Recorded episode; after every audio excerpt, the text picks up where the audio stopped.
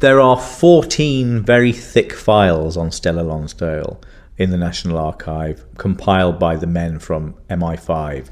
She was a woman with a past, in fact, a woman with several pasts, and the secret state could not decide which was the correct version. She arrived in London at the end of nineteen forty-one.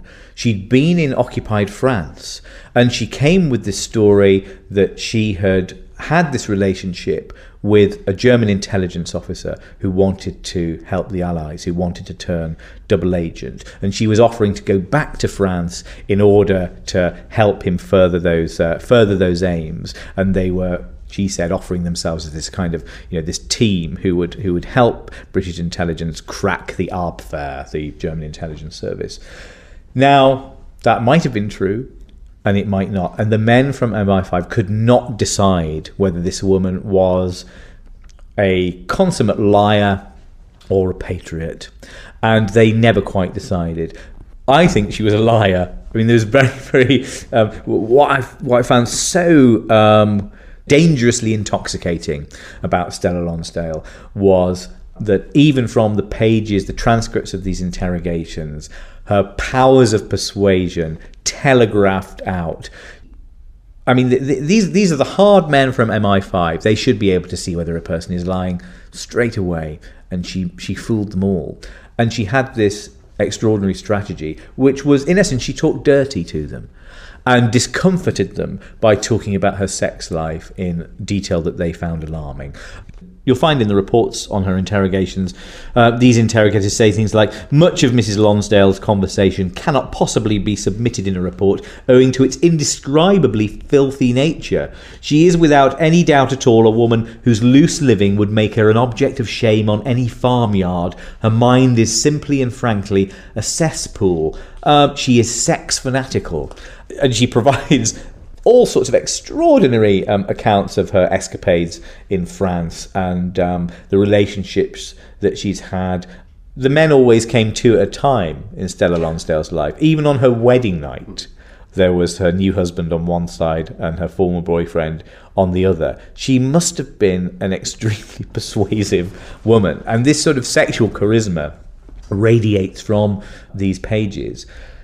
And it's a, she was very, clearly quite dangerous in a way as well. And she's also was a dangerous person to research, because the power that she had over these men was something that, in a way, I felt myself, but also I was enjoying the fact that she, you know, whatever she was, whether she was a, a Nazi agent, as they suspected, or whether she was just somebody absolutely in it for herself, an opportunist of the, of the most... Um, of the cleverest kind. Her powers of seduction, even though she's been dead some years now, she died in the nineties, um, are still strong. And it was a sharp lesson for me, really, because I knew that there was a very dark side to this, uh, to this woman, and that in all likelihood, people died in France because of what she did. And there was a man in her past called Jean Plateau, who was um, a man who she met in, in Nantes when she was staying there. And he emerges as a, as a figure who, another one of these men who she bamboozled. And he came to a very uh, tragic and unhappy end. He was taken prisoner um, at the same time as her, actually. They were in jail together, it seems. But he stayed there, and she got out.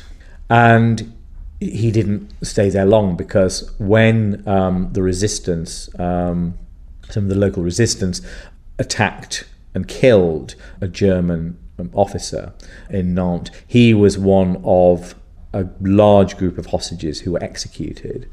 He was a young boy, and I have a strong suspicion that he died because of her. And I've met the relations, the descendants of this man, and meeting them and seeing what the effect of the death of this this boy really had wrought upon the family made me see how cold and calculating a character she must have been. I'm not going to accuse her of murder posthumously, but she was a liar. She was a schemer. She was certainly guilty of other crimes. One of her, her last husband died in France in very suspicious circumstances. And I have a very strong feeling that the death of Jean Plateau can be ascribed to her.